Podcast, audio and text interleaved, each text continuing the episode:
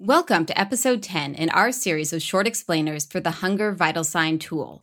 Over the next three episodes, we'll be looking at one of the places that Hunger Vital Sign appears nationally as part of the Accountable Health Communities model. My name is Katherine Verlander, and I am the Deputy Division Director for a division in the CMS Innovation Center that houses the Accountable Health Communities model and also the Integrated Care for Kids model. As we discussed in the introductory episode, the Accountable Health Communities model will help us answer questions around using Hunger Vital Sign in the context of other social risk factors for health and in the context of systems that integrate screening plus next steps to connect patients with resources. This conversation will also provide insight into earlier questions about how a tool like Hunger Vital Sign might become a standard part of healthcare practice. First, let's clarify a few terms. Accountable Health Communities model and accountable communities for health are two different things. Don't blame me, I'm not in charge of nomenclature. Accountable health communities are consortiums led by what we call Bridge Organization that is participating in the CMS Innovation Center model test. Accountable communities for health is a broader term and it includes partnerships doing similar work where they're bringing together cross sector stakeholders to address health related social needs at a patient level and also trying to address social determinants at a community level. We are looking at the specific accountable health communities model in this series. And who created that model? That will take some explaining. It begins with CMS. The Centers for Medicare and Medicaid Services, or CMS, is a federal agency in the U.S. Department of Health and Human Services. If you're wondering where the second M went when Centers for Medicare and Medicaid Services became CMS, try saying the acronym with both M's out loud.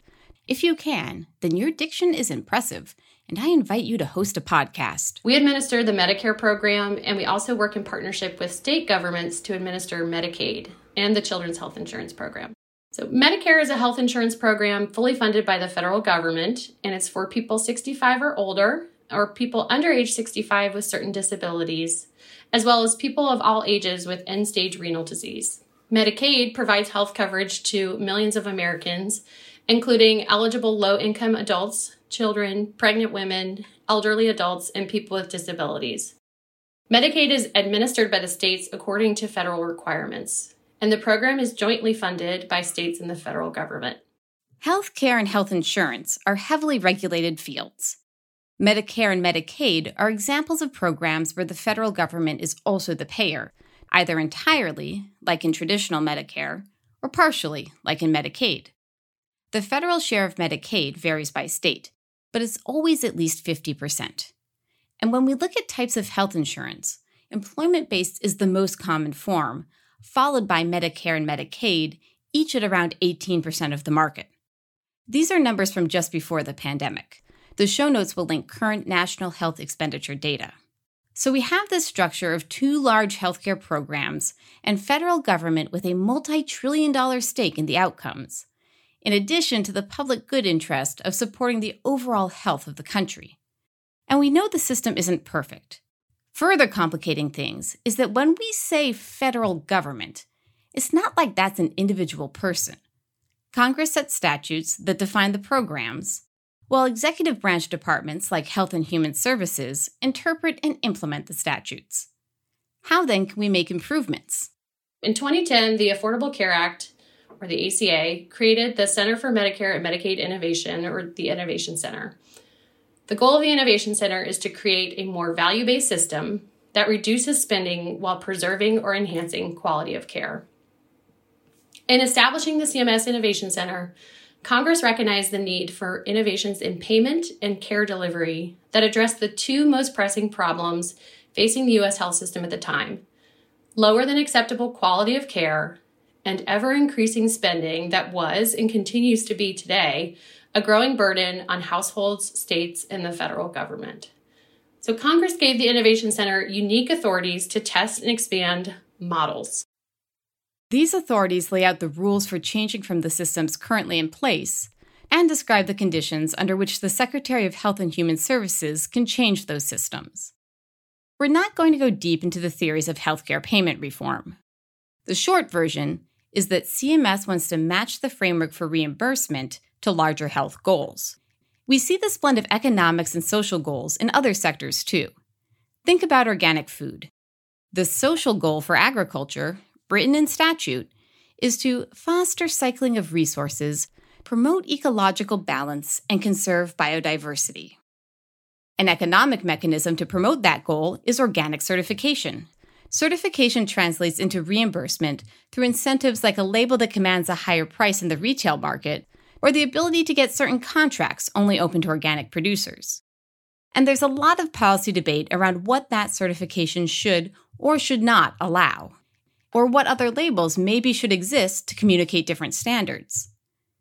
You could also ask if certification for an organic label is the best strategy to reach the stated goals. What about something more like the appellation of origin in Europe, where every region establishes designations reflecting regional priorities? Maybe the water supply in Arizona, or repurposing building lots in a metropolitan space. And the federal government protects the integrity of those regional systems, but doesn't set standards at the individual producer level.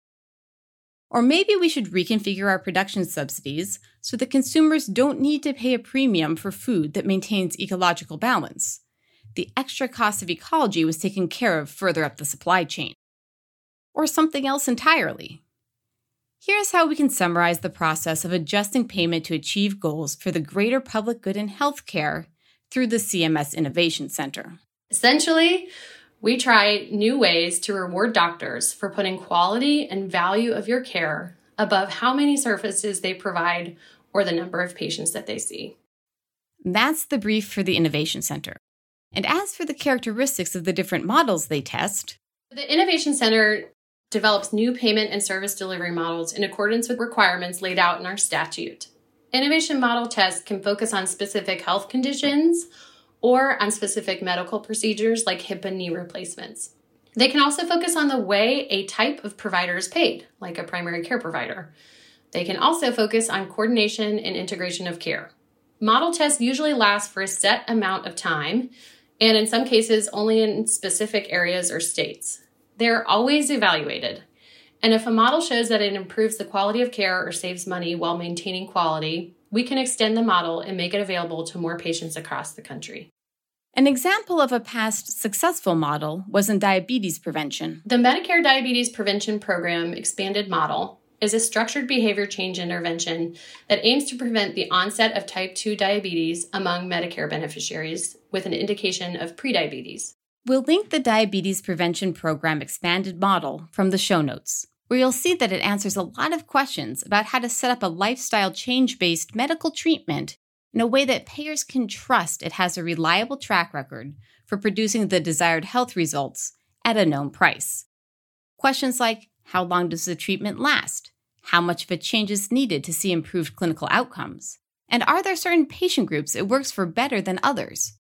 For example, this is recommended for patients with an indication of prediabetes, while other programs may target earlier stage prevention before that diagnosis. So, the clinical intervention consists of a minimum of 16 intensive core sessions of a Centers for Disease Control and Prevention approved curriculum, furnished over six months in a group based classroom style setting that provides practical training and long term dietary change, increased physical activity, and behavior change strategies for weight control. After completing the core sessions, less intensive follow up meetings furnished monthly help ensure that the participants maintain healthy behaviors.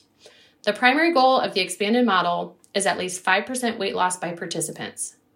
The Accountable Health Communities model was set up to test the following concept. Launched in 2017, the Accountable Health Communities model addressed a critical gap between clinical care and community services in the healthcare delivery system.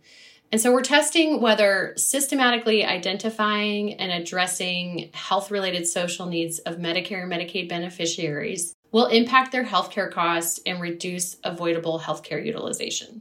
This premise should sound familiar. It's a variation on the hunger vital sign observation that while clinical tests revealed risk factors like high blood pressure or cholesterol, a lot of health is determined by invisible external factors, like access to nutritious food. Hunger vital sign researchers hypothesized that identifying those invisible risks so that they could be addressed would lead to better health for patients over their lifetime. Because you're listening to a podcast series on social risk screening, you can already guess that the identify part is going to involve a screening tool. The address part of the AHC model came through two paths either referrals to community resources or navigation, which combined referral with additional services to help higher risk patients navigate their options. In addition to providing a community referral summary for anyone that screens positive with a need, Bridge organizations were also responsible to coordinate and connect beneficiaries to community service providers through what we call community service navigation.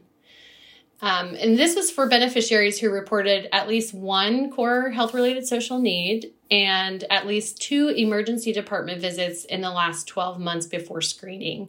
The organization that received the AHC grant and was in charge of setting up the screening, referral, and navigation system was called a bridge organization.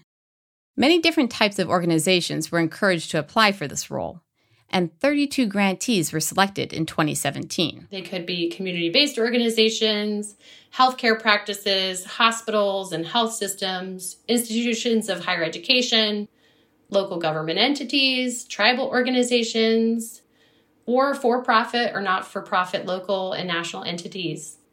Anyone with the capacity to develop and maintain relationships with clinical delivery sites and community service providers in their community. All AHC Bridge organizations are responsible for carrying out the individual screening and referral for social needs, as well as ensuring navigator follow up for high risk beneficiaries. Bridge organizations also use data to drive quality improvement in implementing screening, referral, and navigation.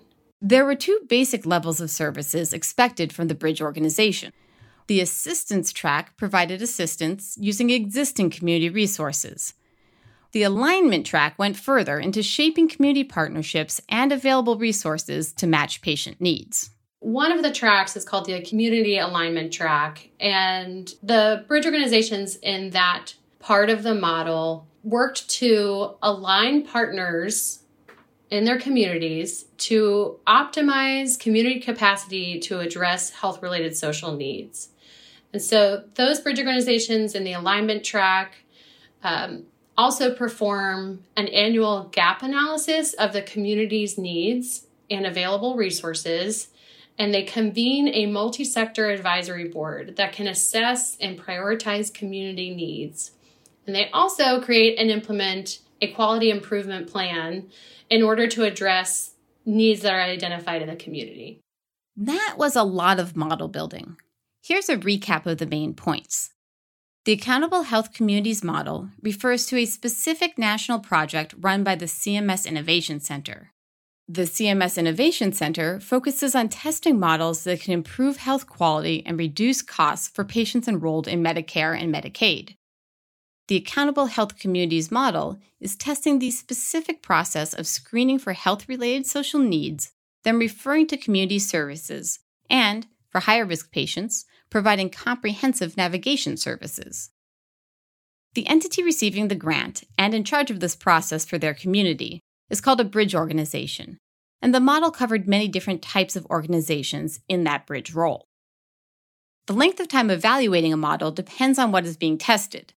In this case, there was background research and model design in 2016 through 2017.